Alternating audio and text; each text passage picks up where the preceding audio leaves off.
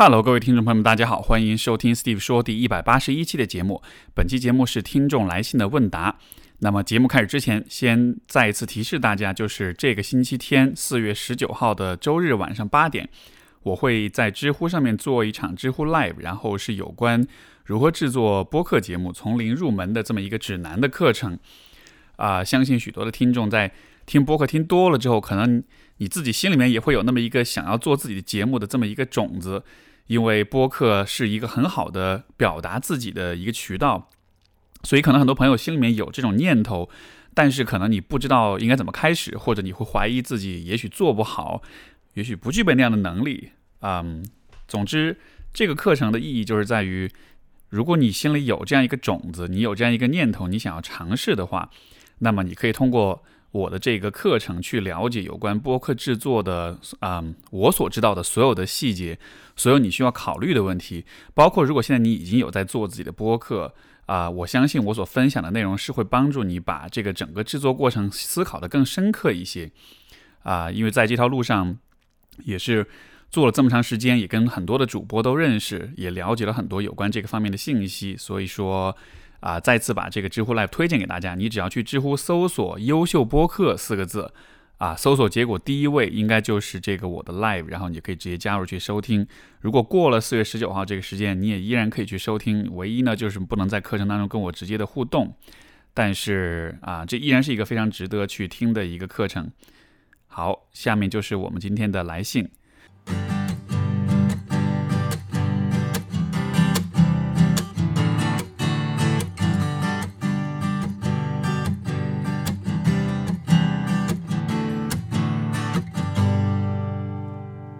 第一封信来自一位啊，他缩写叫 YGJ 的朋友，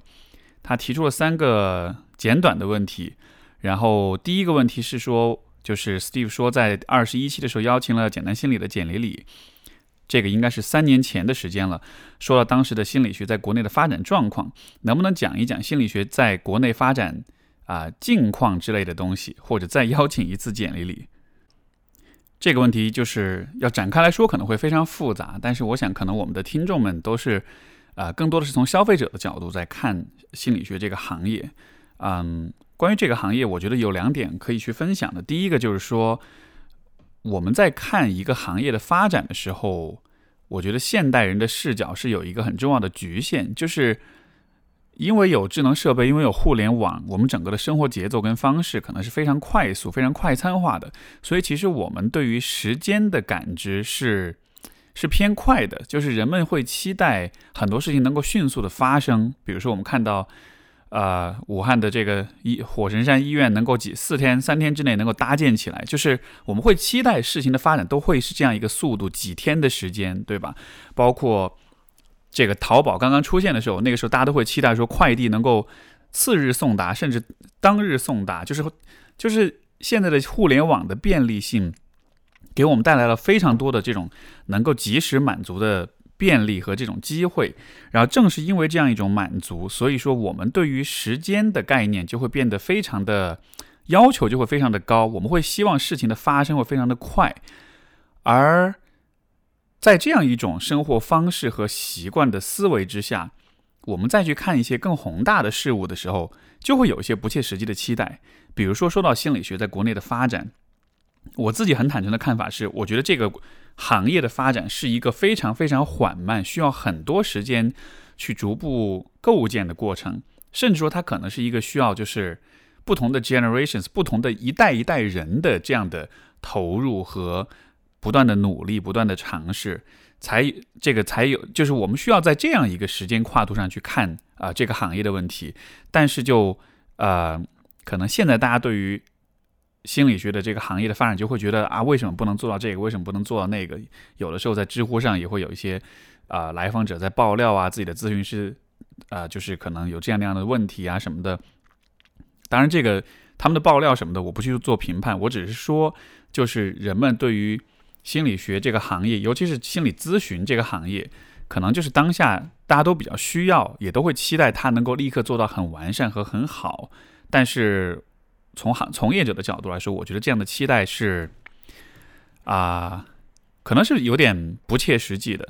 我不是说啊你不应该有这样的期待，而是说现在行业很多发展的问题，这个涉及到很复杂的一些因素，所以它不是一个能立刻解决的问题。我觉得类似的这种视角，你也可以把它放在像比如说我们说到性别问题，像女权主义的问题，然后像像这个最近的这种啊青少年的安全的问题、性侵的问题。就是我们在看到所有的这些社会问题的时候，其实都会有一个很着急的期待，希望能够立刻的改变很多事情。嗯，尤其可能如果是比较年轻一点的朋友，其实都会是，啊，也许你的阅历、你的经历、你对这个世界的复杂性的了解相对来说还少一些，所以说越是年轻的朋友，其实越容易对事情有一种理想化的期待。但是当你就更年纪更大一些的时候，像我。我自己在二十几岁和三十几岁的时候，当我试图去解释和解决一个问题的时候，我觉得确实会有一点不一样，就是因为你经历了很多事情之后，你看到这个世界的复杂性和改变的这种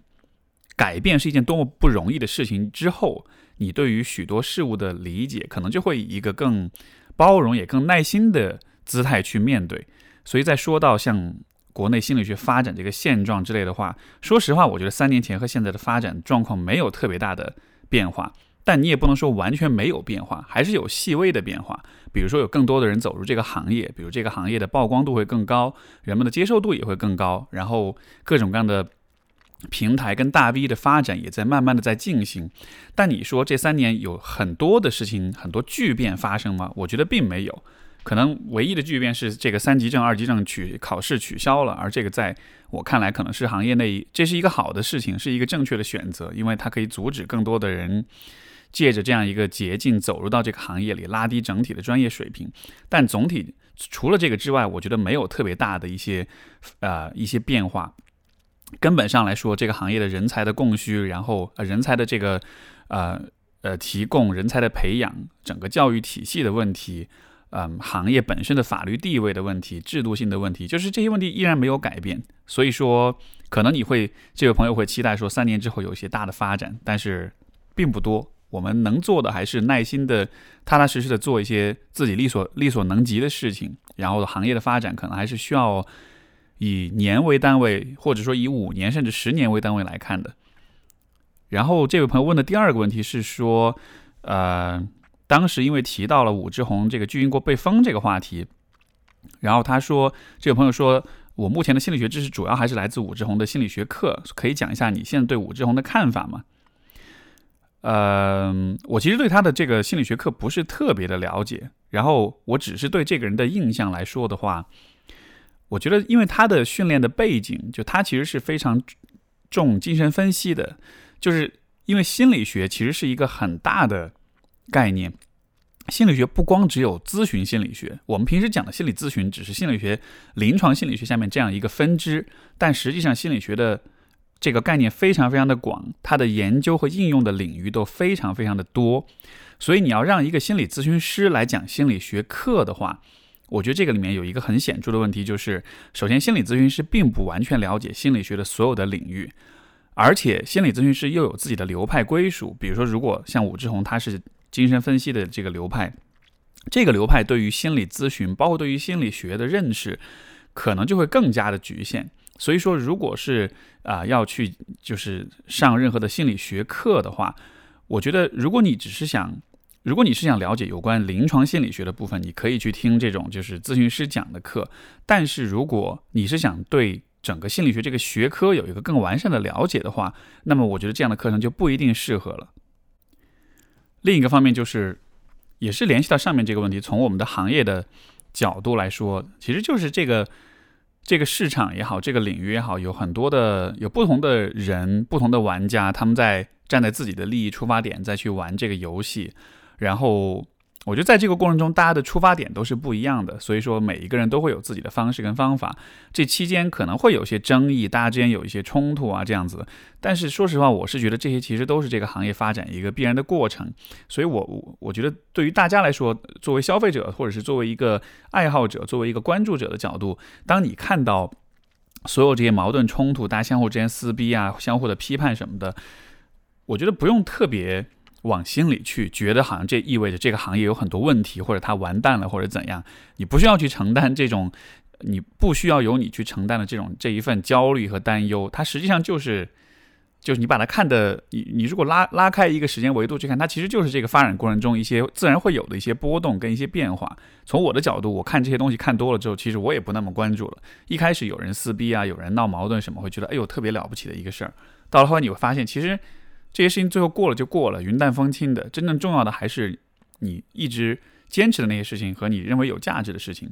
所以啊，我我相信听众当中是有很多心理学爱好者的，所以大家平时难免会。看到一些有关这个行业的一些争议、一些负面的新闻等等等等，我的建议就是说，这些新闻就看看就好，其实不用特别的把它当真，因为呃不是当真，就是说不用特别的往心里去，因为积极的改变很难，那么负面的信事件和信息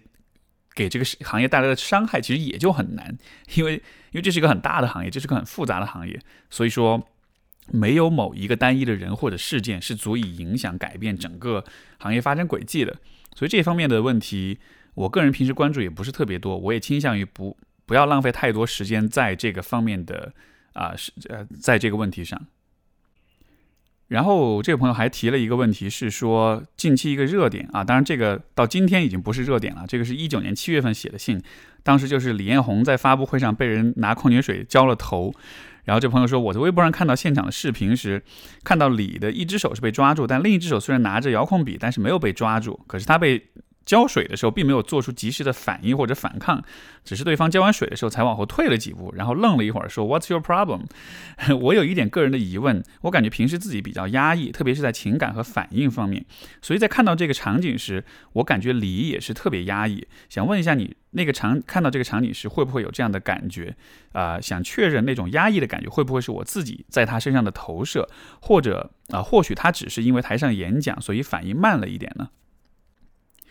我的理解，他的反应一方面有可能是一种震惊、一种意外的状况，就是人们在那样一个场景之下，你完全没有预料到这种事情会发生，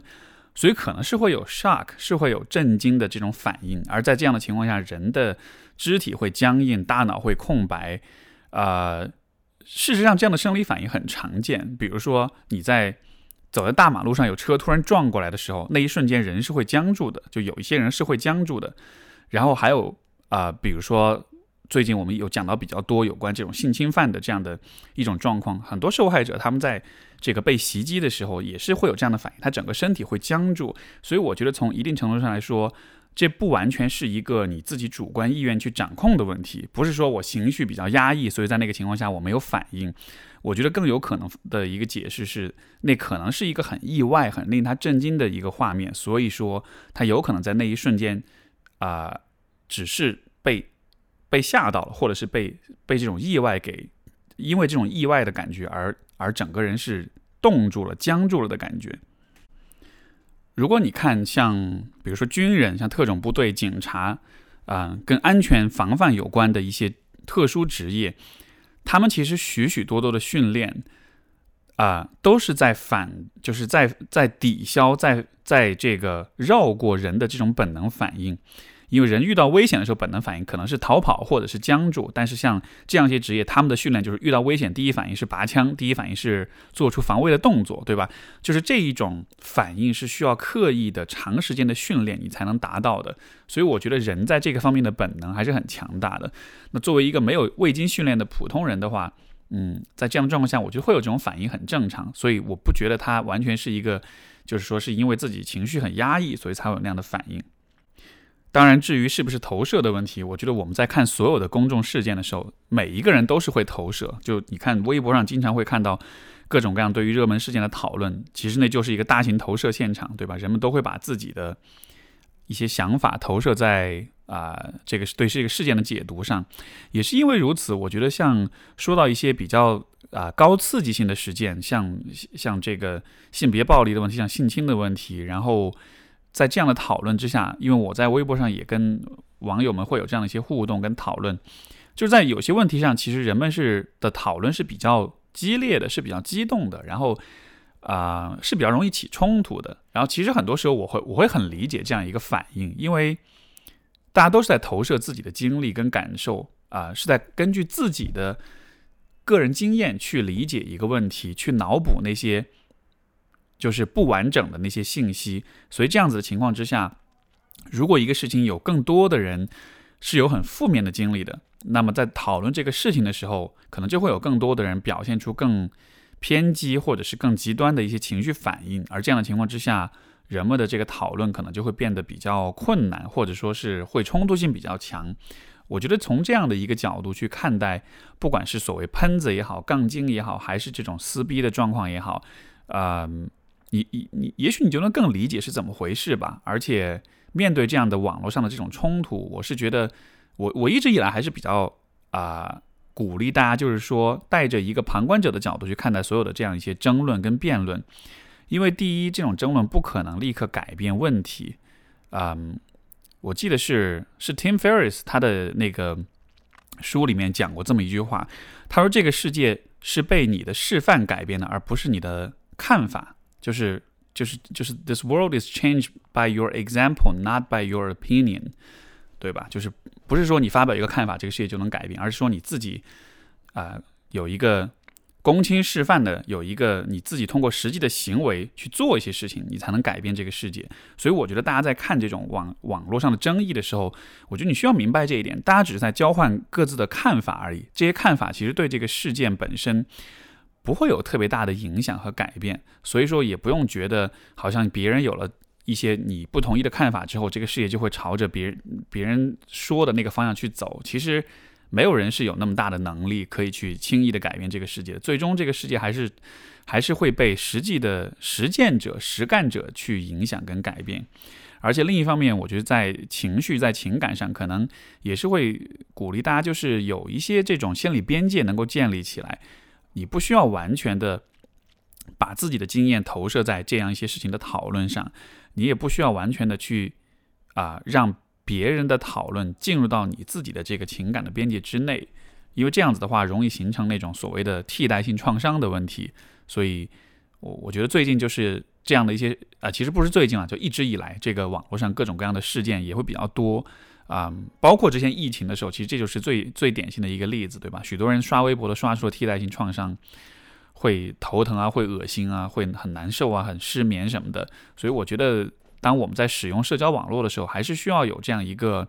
意识，就是社交网络这件事情本身，它的设计上就是会让你不停的刷，就是会让你忍不住的、止不住的花更多时间在上面。但是我们在使用社交网络的时候，也需要明白。你的行为、你的思想、你的情绪、你的心理状态，其实都是会受到影响的。所以说，不要轻易的被这些事情所影响。你应该是社交网络的用户和使用者、利用者，而不是成为他的奴隶，成为一个被他控制、被他被他驾驭的这么一个啊，像小白鼠一样的角色。好的，我们的下一封信来自皮皮，他说啊，谢谢您能抽空阅读我的信。这几个月时间里，播客给了我很多启发，然后影响最大的是，我也开始去试着创作，希望能留下一些思考的痕迹。对，没错，如果你听了播客，你想要自己做播客的话，那就那就做起来，然后去听我的课程，在知乎搜索“优秀播客”，然后听我教你怎么做出从零开始做出一档优秀的播客。哎呀，真抱歉，这个广告插入实在是太不自然。嗯，对。然后皮皮的信是说，但是让我很矛盾的是，我是一个相对内向的人，害怕暴露自己的缺点，但同时也可能是内向的缘故，我会更希望收到外在正向的反馈。例如在写公众号时，我会尽量将文章排版等方面做到完善，希望能增加一些阅读量。但是因为害怕暴露自己，却只敢呃发给最亲密的人关注。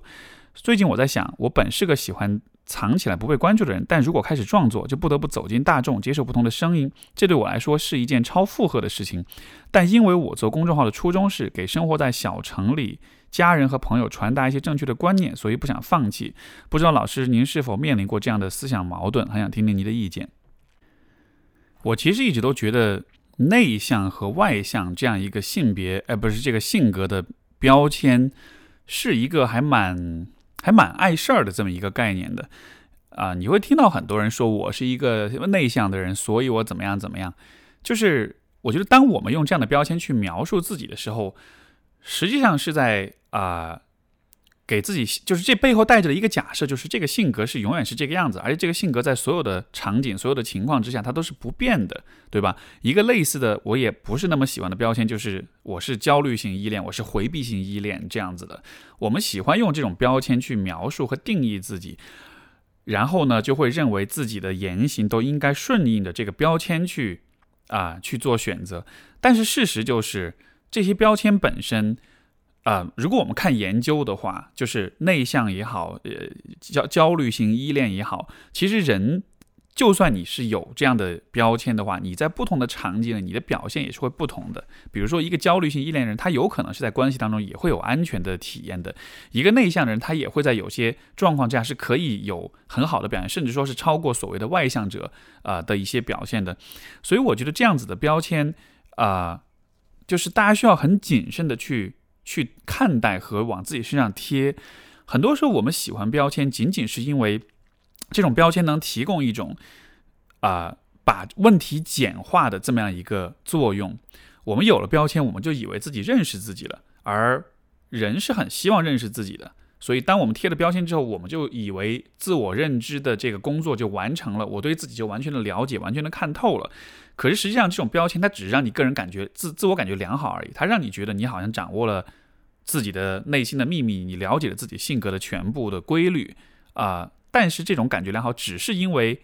这样子做很舒服，只是因为这把问题过度的简化了。就我们的大脑是倾向于做这种分类和标签的，因为在我们的认知过程当中是有许多的这种 heuristics，就是这种先认知上的捷径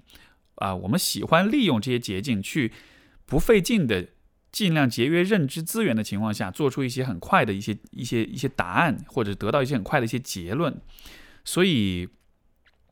我想，当你在考虑做公众号也好，表达也好，所有这一些事情的时候，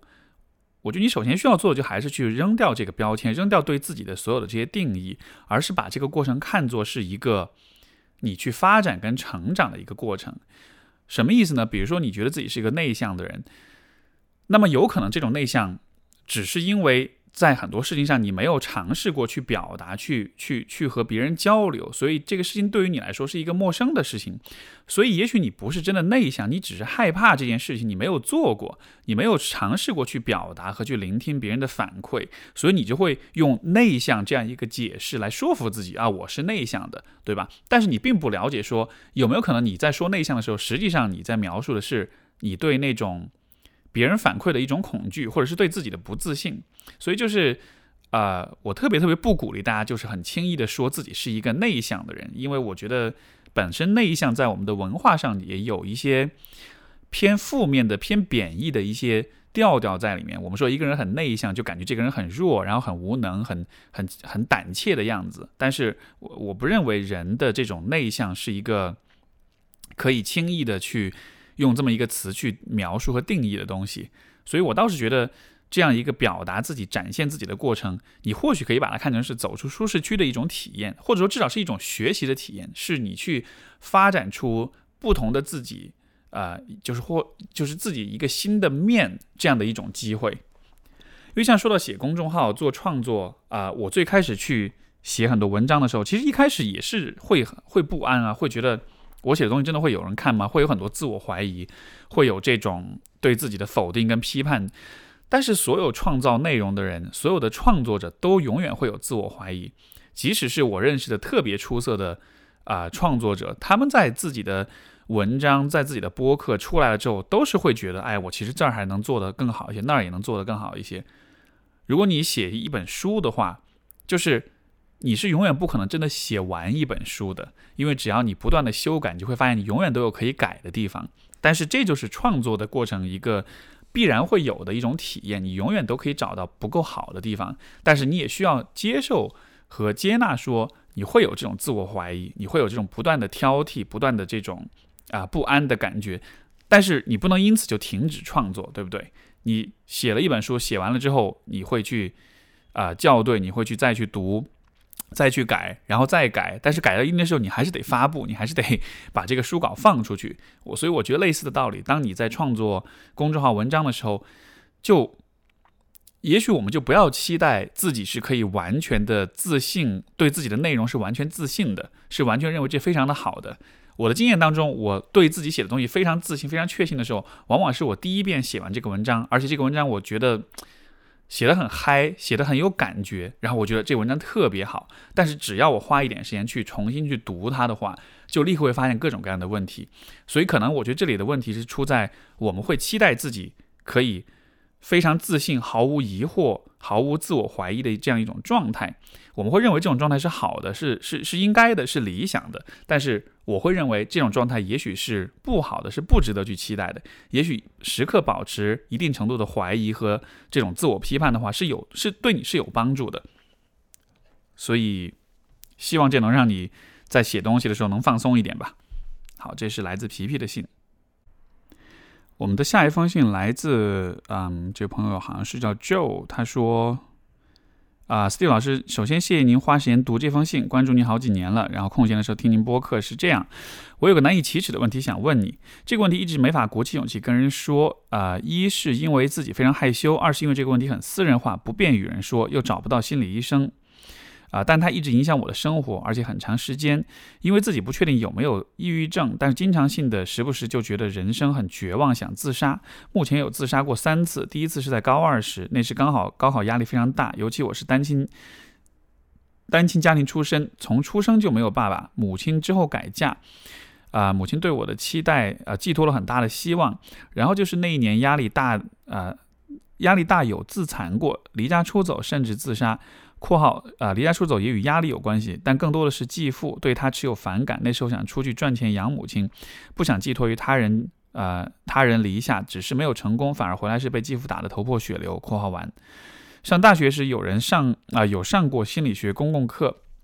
跟同学有测抑郁症的问题。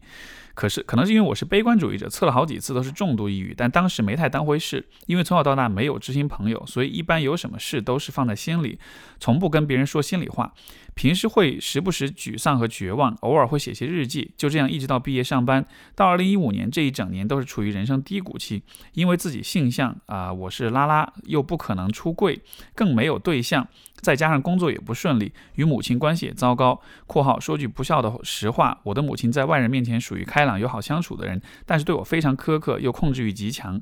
属于那种鸡蛋里挑骨头。总之我啊没有一样对，总之我没有一样他对，总之我没有一样他对我满意的。所以每次想想这些就非常绝望。其实自己平时看起来像正常人一样，但是回到家想到这些，想想我的未来一片黑暗。然后当时我就下。下定决心自杀，把一切安安顿好后，独自坐火车跑到海边跳海自杀。但真的到海边又怕了，会尝试走进海里，差一点点就死了。只是最后一刻理智把自己救了回来。这是第二次，到第三次，二零一七年，这次尝试是在家里啊烧木炭自杀，可能木炭不够，没有自杀成。到现在也是时不时的不想活。你可能会说我没有想过我母亲吗？但是我想说的是，我母呃就是我母亲。才支撑我活下去。后两次自杀未遂，就是因为我母亲总觉得对不起她，但是我这个女儿又不又不孝顺，所以我现在能活下来，完全是我妈在支撑我活下去，我自己没有一点活下去的意愿。从毕业以来到现在，晚上经常会哭和做噩梦。一个异地到一个异地的高中到大学朋友总说我很抑很忧郁，加上自己是悲观主义者，我不知道这是不是抑郁症。但白天我跟常人没有什么两样，不会表现的太明显，只是。啊，只有一到晚上活不下去的意念就特别的强烈，感觉自己做的一切都毫无意义，只是想到母亲就很愧疚，因为平时也没人可讲，没有知心朋友，所以什么事我都放在心里。Steve 老师，请问这样，请问这是抑郁症吗？如果是，有什么方法推荐治疗吗？谢谢你听我唠叨这么多。我觉得，就昨天我还在跟一位提问者在讲这个问题，就是像心理咨询也好，包括像我这个人也好。就听上去好像在播客里面会能解解答大家的问题，但说实话，这个世界上有许多许多问题是我解是我解答不了的，也是心理咨询是心理学没有办法完全帮到你的。所以，像听到这个这位朋友的问题的时候，我也会有这样一种无力感，就是可能大家会觉得说，哎，我好像什么问题都能够找到一个解答，找到一个分析的角度，是不是我就不会有无力感？但事实是，人都会有不无力感，因为。这个世界就是存在着很多你无法改变、无法回避嗯无法解决的一些问题、一些困境，或者说是一些悲剧。所以我觉得看到这位朋友的这个状况的话，我觉得这确实是一个悲剧吧，一个很悲剧的存在，很悲剧的人生。所以我觉得会我会很有同情心，然后我会觉得处在这样的位置上很很不容易，很辛苦，而且我也能理解那种嗯绝望感，这种活着没有意义的感觉。然后，如果是站在专业的角度来说呢，我可以从你的故事当中识别到一些我觉得。一些比较重要的一些因素，或者是一些啊，或许可以去有所改变、有所调整的一些一些点。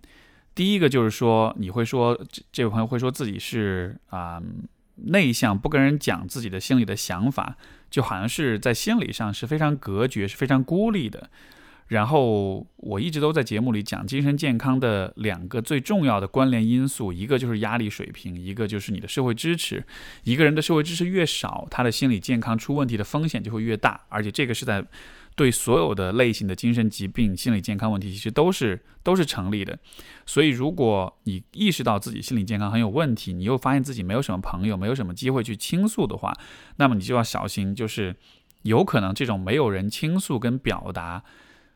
这可能会放大你的问题，而要不要和人表达交流，这其实是一个在我们掌控范围之内的事情。就像比如说，你选择了写这封信给我，这也是一种交流跟表达，对吧？那你除了可以选择给我写信，你也可以去选择寻找一些能够对话、愿意理解你的人，咨询师也好，嗯。网上的这种社群也好，陌生网友也好，或者身边一些你觉得看上去靠谱、能够信任的朋友也好，总之尽可能的为自己获取这样的一些啊心理支持，获得别人的聆听。我觉得这是一个无论如何都会对你有帮助的事情。第二点就是你提到自己的性取向的问题，嗯，觉得自己不可能出柜，更没有对象。呃，为什么不可能出柜呢？或者说，你就算不跟父母出柜，但是我不知道你自己的身份认同是怎么样的，你是否认可、是否认同、接纳自己的这个呃同性恋的这个身份呢？如果你不认为自己能够向母亲出柜，那至少能够完成自己的自我认同这样一个过程吧。因为我理解，如果我们对自己的性向不接纳的话，这其实会带来很强的这种心理的困扰，对自己的羞耻感、自责，还有可能对自己自我的厌恶，或者是。各种各样复杂的情绪，我觉得这些都会加重，就是你的那种心理的压力跟负担，从而会让你有更多的这种很消极、很悲观的情绪。就是最终你觉得生活没有意义，嗯，悲观，这是一个结论。但是让你得出这个结论的事情可能有很多，是有很多不同的因素共同来决定的。所以当我看到这样的问题的时候，我我建议的思路是说，你去识别生活中有哪些方面的因素在往这个。绝望的水缸里在不断的注水，有可能你会发现是有不同的几个龙头。那么有些龙头可能关不上，有些龙头可能只能关一点点。那能关上的呢就把它关上，能关一点点的你好歹也把它关一点。这样子的话，总体来说你的这个呃这种绝望感、这种负面的情绪可以稍微的缓解一些吧。然后还有一点我觉得蛮重要，就是因为你是说是单亲家庭，而且是从小就没有爸爸，所以。我的感觉是因为是这样一个家庭结构，所以可能你你跟妈妈从小到大是一种相依为命的感觉，而这有可能造成你对于妈妈在心理上、在生活上、在情感上是一种极端依赖的状态。因为我的想象是，如果是有一个父亲的，那么你是对父母是都会有依赖，在小的时候，呃，对两个人建立不同类型的依赖，这样子的话，你就不会把所有的。依赖全部建立在对一个人上面，但对你来说，恰恰又是这样一个状况，就是一直是依赖妈妈，而且包括后来有了继父之后，你对继父也没有形成信任、形成信赖，所以说其实一直都还是在依赖妈妈的这个角色上面。所以我看到的一个状况是，我感觉你和妈妈之间这样一种母亲和女儿的这么一个关系。就有点像是你是被困在这个关系里的，你永远都只能去做母亲的女儿，好像除此之外你是没法做你自己的。比如你告诉我你没法出柜，对吧？就是一个人的性向是自己身份很重要的部分，但好像你因为妈妈的问题你不能出柜，所以你都没法承认自己的这样的一个部分。而且包括你说你想自杀，就当然我我是很不鼓励你去自杀，我不认为这是一个很好的选择。然后，但是即便是这样的一件事情，好像你都是不能掌控的，因为好像你都是需要考虑到妈妈是怎么怎么样的。所以我在想，对他的那种愧疚感，啊，这背后会不会也是一种关系上的一种依赖？就是这么多年以来，你都是强迫自己用，就是你都是，就是你的愧疚感会强迫你在这么长时间以来。一直困在这个女儿的角色里面。如果不是这个愧疚感的话，也许你就脱离了这个女儿的角色，也许你就自己独立了，你就开始去做其他的事情了，你不再需要去照顾你妈妈了，对吧？如果没有这个愧疚感的话，你可能会更自由，你可能会做一个更就是令自己更满意的人。但是我又理解这种愧疚感存在，因为在小的时候的话。你看，你你会说什么？你想要自己出去赚钱养你，就是去养母亲这样子的。作为一个小孩子，是是很容易有这种愧疚的，因为这种愧疚会驱动着我们去为父母付出更多，做更多的事情，做一个更懂事的孩子。而我们为什么要做懂事的孩子呢？本质上来说，还是希望回过头来，父母能够更好的对你。所以就。小孩子的你有很多的愧疚，愧疚驱动你做懂事的孩子，放弃自己的需求，更多的为妈妈考虑。然后你这么做的目的是这样子能够得到他的更好的爱和照顾。但是长大了之后，其实你作为一个成年人，并不完全的需要依赖你的母亲，而且不管是情感上也好，还是生活上也好，你其实是有可能从其他的渠道去获取爱、获取关怀，你是有可能自己建立亲密关系、建立友谊的。但就好像是你习惯这样一种模式，你习惯了这种被愧疚驱动去啊牺牲自己去成全妈妈，在这样一种模式当中，人当然就会觉得活着没意义，因为你做的事情最终都是为了你妈妈，而不是为了你自己，连你的死都是你死不死的问题，都是为了妈妈，而不是为了你自己。所以，当你说到这种极端的绝望和这种啊自杀的念头的时候，我觉得它背后的。动力，它背后的情绪可能是在于你其实真的非常非常非常想要做你自己。如果没法做你自己，你宁可去死，对吧？所以，当你有这样的想法的时候，我估计听众们听到一个人说想要自杀、很绝望、悲观，心里面都会非常的难受，会觉得很压抑。但是我从这个当中读到的，可能是一个相反的一种感觉，就是你其实非常想要做你自己。如果你不想做你自己，你可能不会那么困扰，你可能会就这么过下去。因为确实有一些朋友是这样子，他们他们不介意，就是和和家里人非常亲近，然后一直有这样一种方式去相处。但可能对于你来说，你心中的悲观的情绪，你想要自杀的念头，也许这是你内心在用一种很激烈的、很强烈的方式告诉你，你真的需要做你自己，你真的需要脱离这个女儿的角色，变成一个独立的成年人，一个有自己生活、有自己想法和立场的人。所以，希望这样子的角度能够启发到你，然后我也蛮鼓励你，就是，嗯，去为自己而活吧。不管是性向的问题也好，还是自己的内心的感受，这种被聆听、被表达也好，和和身边人的关系也好。最后一点就是，如果你怀疑自己有抑郁症的话，我觉得可以去做一些诊断，嗯，然后。这个部分的话，可能还是医院精神科会有更权威的一种诊断。如果有这样的怀疑的话，就尽快去就诊就好了。嗯，但是另一方面就是，呃，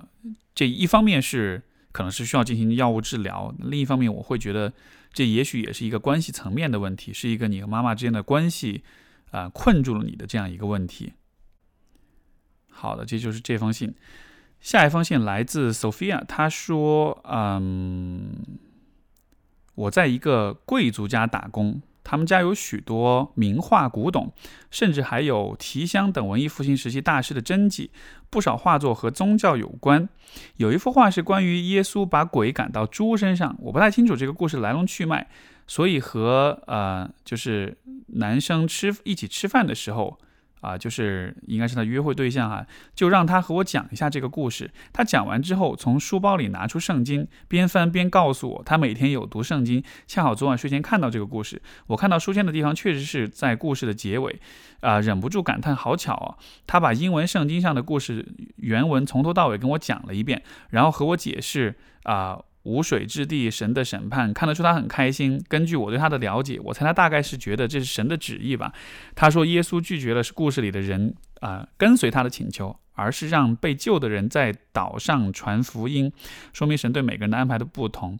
啊，我不是基督徒，但是也会相信冥冥中有一股力量指引我们。虽然我也不知道这是什么力量。我和这个男生有蛮多经历的。啊，很多坦诚深入的对话，明明我们更加亲近，更加信任彼此了，但我慢慢有一种好像我们缘分已尽的感觉，就差我去伦敦工作，他去巴黎工作，离别时还没有到而已。但是回想起自己以前的感情，却觉得这却从来没有这种缘分已尽、缘分已尽要画上句号句点的感觉，而以前的关系都不会有这种。呃，未尽的事业一样，以及开始怀疑，真的有这种更高力量在牵引着人吗？还是说人，还是说都只是人自己的想法而已？请问 Steve，你会如何看待这种所谓的冥冥之中的指引力量？这个朋友因为之前写过信，所以这次没有讲太多的这个背景的介绍啊，就简单来说，就是他和一个呃喜欢的人因为宗教信仰不同而无法在一起，所以这是前情提要。然后，嗯。这个 Sophia 所讲的这种冥冥之中的指引力量，我站在一个很科学、很理性的角度来说，我觉得人们都喜欢在随机的数据和现象当中寻找一些联系，寻找一些连接感。啊，我们都会自己主动的去构建故事，构建去发现规律，就这个是人的大脑。呃，非常清晰的所拥有的这样一种倾向和一种能力，所以在这样的情况下，我们会去把一些看似有关联的事情联系起来，然后给自己创造一个故事出来。我觉得这个是啊，从科学的角度来说，我们证实的这样一种倾向。那么你说这种倾向是好还是坏呢？我觉得这只能说人人的大脑是很原始的吧，因为我们，我你就是你需要明白的一个道理就是。我们只是在过去的几百年间才拥有了现代文明，才拥有了信息技术，才拥有了所有的这一切。就当就是就是我们当下生活中所拥有的绝大多数的东西，都是在过去几百年里面才发展出来的。但是我们的大脑并没有跟上这种变化的速度。从进化的角度来说，我们依然停留在一个很原始的阶段。所以在现在这样一个很复杂的社会里面，啊。就会出现一些很荒谬的事情，比如说我们会去寻找这种，会看见这种所谓的冥冥之中的指引的力量。就是如果你把这件事情理解成这种一种更高的智慧的存在去指引你的话，这或许是一个很诗意、很有美感的一种想象。我觉得我们在生活中拥有这样的想象也是挺好的，也是也也不失为是一种选择吧。嗯，我个人的想法呢是说。我不会太把这件事情归结归结到一个外在的存在，一种神呀、上帝啊什么的，嗯，因为我觉得那样子的理解可能会带来一些美感，会带来一些对事物的一些认知。但是另一方面，就是如果我们看到啊，就如果你了解人的心理的特性，你就会知道它是一个很不完善的一个存在，也就意味着我们很多时候是非常容易骗自己的。我举个例子，比如说在谈恋爱的时候。你跟一个人一见钟情的时候，你总会有一种很好像一切都很巧，好像这种缘分是不可思议的，然后你就会觉得这可能就是一种上天注定吧。但是问题是，你谈的恋爱次数多了之后，你发现其实每一次你都会有上天这种命中注定的感觉，都会有这种缘缘缘分妙不可言的感觉。所以多几次之后，你再。反思，你就会发现说，那种感受可能只是在，因为在那个时，在那个时间，在那一个场景当中，你可能带着很多的情绪，你可能带着很多的愿望，所以你会有意识的或者无意识的去寻找到一些证据来确认自己的想法，所以才有了一种缘分妙不可言的感觉。也就是说，当我们看到这种冥冥之中的这种规律也好，这种啊啊这种信号也好。可能那只是我们内心某一些感受的投射，就是我们带着情绪去有选择性的看这个世界，并且看到了确认我们情绪的这样一些东西。所以我更多时候会把这种冥冥之中的指引力量从这样一个角度去理解。那么，这是否意味着我们就需要一直这样很愚蠢的被自己的情绪的这种冲动，或者是这种呃选择性的视而不见给控制、给主宰呢？啊，不完全是。我个人的看法是，就我个人的一种方法是说，我更现在我更多的时候不会去看这种所谓的冥冥之中也好，这种迹象、这种信号，啊，我不会太去相信这个方面的东西。但是我更相信的一点是说，啊，我认为你的每一个选择都应该尽可能的是遵从你自己的价值观的。啊，而要做到这一点的话，前提就是你需要先明确你自己的价值观是什么，对你来说最重要的事情是什么。这个了解自己的价值观是一个还蛮需要花点时间去思考、去实践、去发现的一个过程。但是我觉得人活着特别需要的就是价值观，因为世界非常的复杂。但是每一个人的活法、每一个人的人生路径，其实都是应该围绕自己的价值观来构建的。你了解了自己的价值观，你知知道了自己最看重的是什么之后，啊，有了一种就是轻重缓急的取舍之后。你就能够在这个事业当中去寻找到一条，啊，契合你价值观的道路出来。所以，我我还是用谈恋爱的这个问题来举例子，就是可能在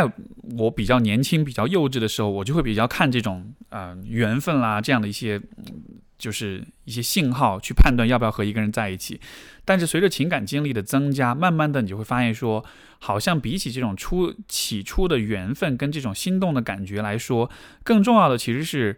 我知道自己在感情当中喜欢什么样的伴侣，我会被什么样的人所吸引，我比较在乎关关系当中哪一些事情的存在，所以随着经历的情感经历的这种积累，慢慢的就会建立起自己的一个情感观，一个恋爱观。然后呢，在之后的时候，你跟不同的人接触的时候，你就会越来越知道说，啊，就是我需要去遵从自己的恋爱观，去尽可能的跟那种比较符合我观念、符合我偏好的人去接触。虽然这不一定意味着我下一次就一定会找到那个对的人，但是一次一次的尝试之后，你就会发现你所接触、你所交往的人会和你理想的、会和你认可的那个方向会越来越近。然后以至于到了最后，当你真的遇到一个你觉得非常让你喜欢和满意的人的时候，你就会意识到你为什么那么喜欢跟满意呢？就是因为你明确了你的价值观是怎么样的，而你发现他这样一个人或者你们的关系是非常符合你的价值观的。虽然说这个人他也许在某些方面和你的想象是不一样的，嗯，或者某些细节上是有差异的，啊，但是。我觉得人的那个价值观是一个很难去被说服和被改变的这么一个东西，所以它其实反而会成为给予你指引、给予你方向、给予你信心的一个特别重要的基础。这个说的深一点，就是我觉得人的自由意志带来一个很沉重的负担，就是它给了我们无限的选择，我们的每一分每一秒都在做出所有的各种各样的选择，嗯。而这就意味着我们其实是很焦虑的，因为我们总会担心我们有可能选错，我们有可能错过一些可能更好的东西，我们会怀疑自己的选择，对吧？这个就像前面我前面那一封信讲到，就是你作为一个内容创作者，你永远都会怀疑自己，永远都会焦虑，是一个道理。我们永远都会想更好的可能性是什么？这样的一种想象，不是因为我们不够好，或者因为我们太蠢或者怎样，而是因为因为有选择，因为有自由意志，所以我们就永远都有这种怀疑的空间。但是我之所以那么强调价值观，就是因为人的价值观是和他的经历、他的天性、他的性格等等各个方面有很强的关联的，甚至会说，也许价值观就是我们定义我们自我的很重要的一个部分。我们需要有这样一个比较稳定的内核，这样子的话，我们才能在做所有的选择的时候，会知道说，啊，这些选择是符合我们的价值观的，其他的选择有可能会带来更好的结果，但是它可能。不是那么的符合价值观，或者它不是那么的契合自己的方向，所以即使放弃了也没有关系，也不会觉得可惜和值和不值得。所以说，像索菲亚的这个关系，就说好像有这么一个一个桥段，提到这样一个故事，然后他翻出圣经，然后两个人很巧的样子，就你就会因为这样一个很巧的、很很有缘分的故事，就觉得哎，是不是应该跟跟这个人继续走下去？我觉得这样的一个故事和你们关系要不要走下去，其实没有太多的关联。更重要的还是在于你在关系中期待什么，你渴望什么，然后这样的一个关系能不能给你带来这些东西。所以，简单来说就是这种所谓的指引的力量，我觉得不要太相信他吧。我们的下一封信来自啊，我们就叫端木，他说：“C 老师你好，一个小可爱观众来信。”我是一个啊，首先你会用小可爱观众描述自己，这确实很可爱哈。我是一个刚毕业一年的设计专业学生，今天想到一个问题，立马想告诉你。我意识到自我安慰这个东西，有时候会不会变成一个陷阱？每个人都会自我安慰，在这件事遇到瓶颈或被别人否定时，今天一个念头闪过，这种自我安慰是会扼杀我对这件事情另外一种可能性。呃呃，对这件事的另外一种可能性。哎呀妈呀！我这颗不成熟的脑袋隐隐约约觉得上面说的，就像平常，就像大家平常问的问问问问题的时候，总是没有，总是没有维度的问为什么，一个没头没尾的结论也会扼杀很多可能性，思维散的凌乱。先这样，再见，Steve 老师，就感觉像是一个很很很很 casual 的一个很随意的扔过来这样一个微信贴，像是一条微信信息一样子的哈。呃，不过就说到自我安慰这个问题。我觉得我确实这是有可能成为一个陷阱。我觉得从这个问题当中，我们可以衍生出的一个讨论就是：我们是不是总是应该追求令我们感到舒适的东西？因为自我安慰本质上就是让我们感到舒服，对吧？情绪上感到痛苦、感到难过的时候，我们通过自我安慰回到平静的状态；身体上感到不适、感到疲劳，嗯的时候，我们通过。休息来让自己舒服，但是是不是所有的时候我们都应该选择更舒服的选择呢？你看，这个就和我们上一封信其实会很有机的结合起来，就是你应该选择什么，你就应该先问问看自己，在你的价值体系当中，舒服这件事情是否是一个最重要的东西，而且你应该把比如说舒服、舒适这样的事情和其他一些你认为重要的事情放在一起做对比、做取舍，然后你就会发现。有些人可能对他来说，这一生过得很舒适，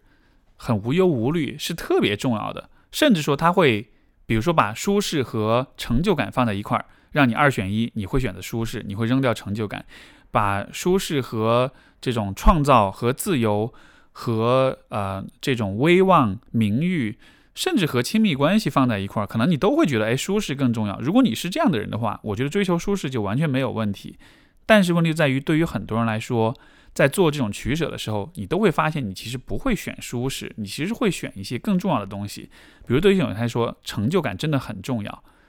你会为了成就感而扔掉、而舍弃到其他的所有的东西。也也有的人对他们来说，亲密关系是特别重要的，他可以这辈子没什么呃成就，没有什么好的事业，但是他必须得有亲密关系。所以就是每一个人对于自己最看重的是什么，最在乎的是什么，你需要先去明确。明确了之后，你再回头再来看自我安慰这件事情，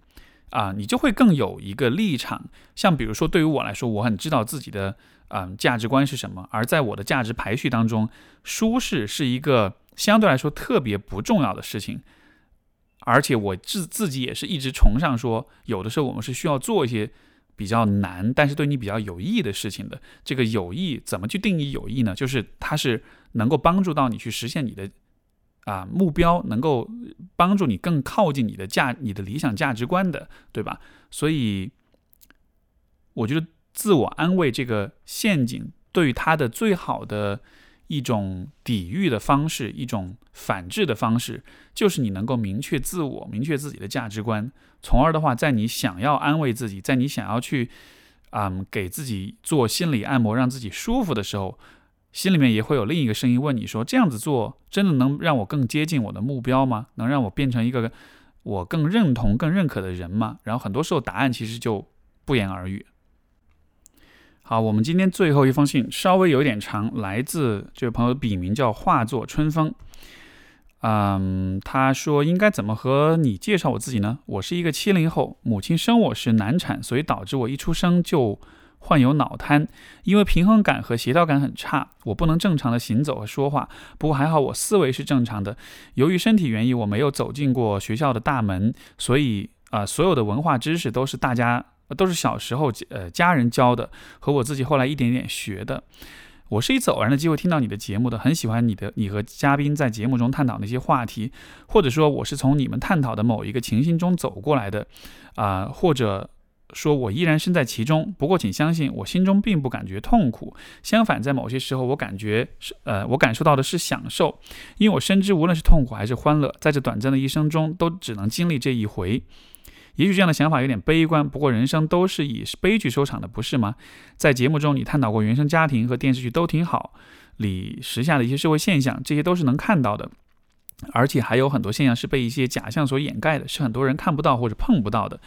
我知道你是做心理健康工作的，所以很想跟你聊一聊我所生长的家庭。我因为身有残疾，父母要了二胎，他们的想法是有个弟弟或者妹妹将来可以照顾我。在我四岁那年，妹妹出生了，抱着一个健健康康的孩子，爸爸妈妈非常高兴，把很多他们自己不能实现，还有我不能实现的理想都寄托在了妹妹身上，也把许多注意力放在妹妹身上。但是四岁的我已经记事了，对于父母的某些无意识的行为是非常敏感的，更感到了失落。你要知道，父母对孩子好和对孩子在意，这完全是两个概念，带给孩子的感受也是不一样的。当我和妹妹长到十几岁的时候，母亲经常和妹妹说：“长大了你要照顾姐姐啊，还有我们全家的希望可就寄托在你身上了。”妹妹倒是没有令父母失望，上大学读了研究生，留校当了老师，然后妹妹恋爱了，双方父母为他们操办了隆重的婚礼。可这背后的娇生惯养。跋扈任性，以自我为中心，最终导致婚姻破裂，两个人分手了。妹妹因为心理压力过大，患上了抑郁症，经过心理疏导和药物治疗，这两年才逐渐好起来。有朋友说我总是与世无争，仿佛不是人不食人间烟火一样。其实不是我不想去争什么，而是我在很小的时候想要争取一些事物，父母都不曾给我，或者一口拒绝了我。久而久之，我也就不说什么了。既然不给我，索性不再争了。某种程度上，呃来说，我是被父母放逐了的。吃喝不缺，有喜欢的书可以买，唯独不知道你心中所想。二十二岁时，我曾经因为这样无声无息的扼杀，放弃过生命，但是没能成功。既然没有死，那就好好活着。从那时开始，我呃开始写文章、诗歌、小说、散文，想到什么写什么，去学古典诗词，听喜欢的音乐，完全沉浸在了自己营造的不算大但很丰富而美好的文学和音乐的世界里。一直到九年前，有一次电台听友。见面会上认识了我现在的老公，他是个健全人，而且嗯，而且还小我九岁。我们开始恋爱了，父母才重新意识到我这个人的存在，极度强烈的反对着我的这段恋情，说什么他比我小，只是一时的感情冲动，不可能长久的。万一结了婚了，有了孩子之后，他又后悔怎么办？总之说尽了反对的理由。可在诸多的反对和压力之下。我还是在一年半之后和那个比我小九岁的男人登记结婚了，没有酒席，没有婚礼，没有亲朋的祝福，只有我们两个人吃了一顿火锅就完事儿了。说到这里，我觉得这好可爱，这个画面。嗯，到现在我们七年之痒都过去了，感情依然很好，而且有了一个可爱的女儿，已经快四岁了。Steve 和你聊这些，并不是想寻求帮助，而是想和你。啊，一同探讨一些问题。在我们上一辈的家庭或者更上一辈的家庭里，只要有一个身体不好或者有残疾的孩子，父母就会让家里其他的孩子去照顾他。比如说我家吧，妹妹就是为了照顾我而出生的。从她出生的那一刻起，就被迫承担了一份责任。尤其在我做了母亲后，经常会想，当年母亲父母的决定是对是对是错。也许就因为这样一个决定而改变了我们所有人的人生轨迹。又或者我可以换个角度看看，回回到得知我患有终身。残疾的一瞬间，父母的世界是垮掉的，因为满心期待一个美好的小生命是有残疾的，以后的人生会有会很与众不同，会很崎岖，所以他们一时半会儿是无法面对的，是慌不择路的。而再生一个孩子会令他们重新燃起心中的希望，于是他们又生了妹妹。但是父母精力有限，知识有限，满足不了啊我们心里所需的东西，所以在情感上，在精神上的是存在缺失的，是啊是需要我们自己在生活中，在成长道路上去寻找一个支点，寻找一种精神寄托。我知道国内这样的家庭不在少数，并且存在着各种各样的问题，甚至从这样家庭走出来的年轻人心中会充满了抱怨，觉得生活对他们而言是不公平的。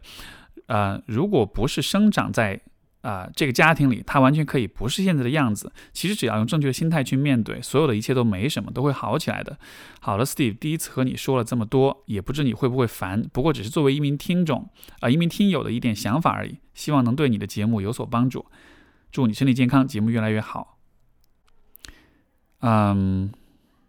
特别特别棒的一封信，我真的还蛮触动的。我觉得读完这封信之后，我的第一感觉是我特别荣幸能够听到这样一个故事。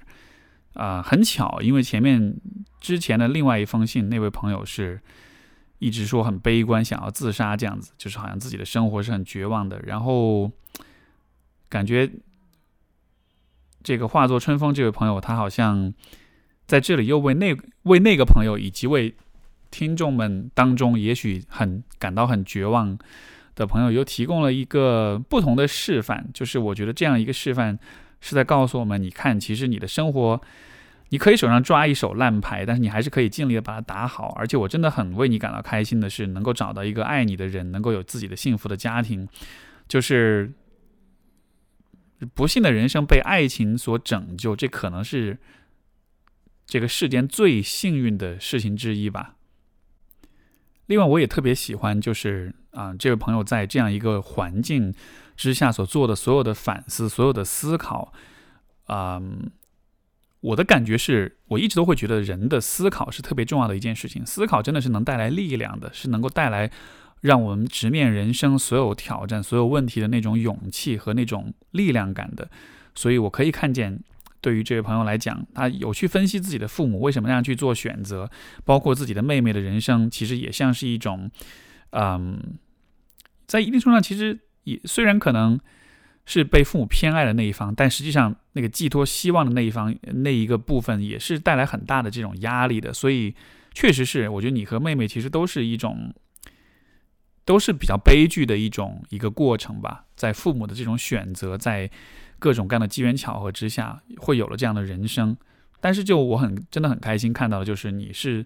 始终保持着这样一种积极的姿态，不管是为自己创造丰富的内心世界，还是勇敢的追求爱情，还是说对家庭的这种反思和这种观察。我觉得这个故事里最打动我的一点就是，啊，这位朋友他是完全的拥有他自己的生活的。这个怎么理解呢？你可以想象，每一个人的人生都像是一出戏剧一样。然后呢，你搭好了舞台，然后这个故事的梗概、背景、前提全部都有了。比如说，对于这位朋友来说，不管是他的脑瘫的这个状况也好，还是他的家庭也好，还是他的妹妹也好，就是所有这一切的背景的设置已经全部都啊是一个既定事实。然后，但是他是这个剧的主角，那么。我觉得这其实是每个人都会面临的问题。每个人都有一些与生俱来的，或者一些你无法选择、无法掌控的事情。那些事情成为了你这个人生啊戏剧的舞台或者是背景。但是你会看到不同的人啊会扮演不同的角色。有些人会成为他的生活的主角，比如像这位朋友，他是完全拥有他自己的生活，他是自己来决定了我要在这个。舞台上面演绎出怎么样的戏剧，最终你会发现他的人生是完全由他自己来选择和决定的。这个剧的走向，这个剧的内容是是他用自己的选择去把握的。但是也有也有一些人可能，啊，他的这个舞台搭建好了之后，因为他感觉到自己被。这个舞台给限制住，所以他可能放弃了去去演这个剧，或者这个剧的走向不是由他的选择来决定的。这样的情况下，就好像是他并不完全的拥有自己的生活一样。嗯，我觉得这样的一个角度是特别有助于我们去理解和去战胜、去克服这种人生中的不幸或者是悲剧和意外的，因为这个就像是说。嗯，不一定每一个人都会抽一手好牌，但是你能不能把你手上的牌打好，这永远都是你的选择，对吧？所以我在听到嗯整个这个故事的时候，我就会有一种很强烈的感觉，就是他是他人生的主角。然后虽然这一出戏搭的这个台子并不是那么的理想，甚至在很多人眼中可能会觉得是非常糟糕的，因为你有脑瘫的这样的一个问题的话，这可能这种一生的。啊，这种残障，这可能是最糟糕，你能我们能想象的最糟糕的前提，或者是，呃，这个预设之一了。但即使在这样一个情况下，你会发现，就是他的意志、他的自我、他的选择是充分的发挥出来，而且是充分的影响到了他生活的每一个方面的。所以说，当他在谈论他自己生活的时候，你可以感觉到，在那个就是那种啊那种讲述当中，其实并没有特别强烈的。缺失和遗憾和匮乏的感觉，而更多的是满足，是平和。所以我觉得拥有自己的生活特别重要。所以这封信也是给我特别大的一个啊启发跟鼓舞，就是这样，就是我们应该尽可能拥有自己的生活，拥有自己的生活。这个这句话，我觉得可以重复无限多次都是不为过的。我甚至都觉得现在我继续去评论你的这个故事都没有什么。就我好像就觉得我没有资格再去评述你的这个故事，因为我觉得这故事本身真的就已经足够好，已经足够说明了很多很多的问题了。所以，也许就让我打住吧，就到这里好了。然后，呃，希望这个故事本身也能给听众们带来一些启发跟鼓励，而且还是回到我前面所说那句话，就是 Tim Ferriss 说的那个话：这个世界是被示范给改变的，而不是被想法给改变的。而这个化作春风这位朋友，其实就提供了一个非常非常棒的 example，一个非常积极的一个示范，告诉我们怎么样去面对生活中那些不可改变、不可回避的痛苦跟悲剧。所以，特别感谢你的提供的这样一个故事和这样一个模范。好的，那我们今天的节目也就到这里，就让我们在对这个化作春风这位朋友的故事的回味当中说再见吧。那我们就下一次节目再见，拜拜。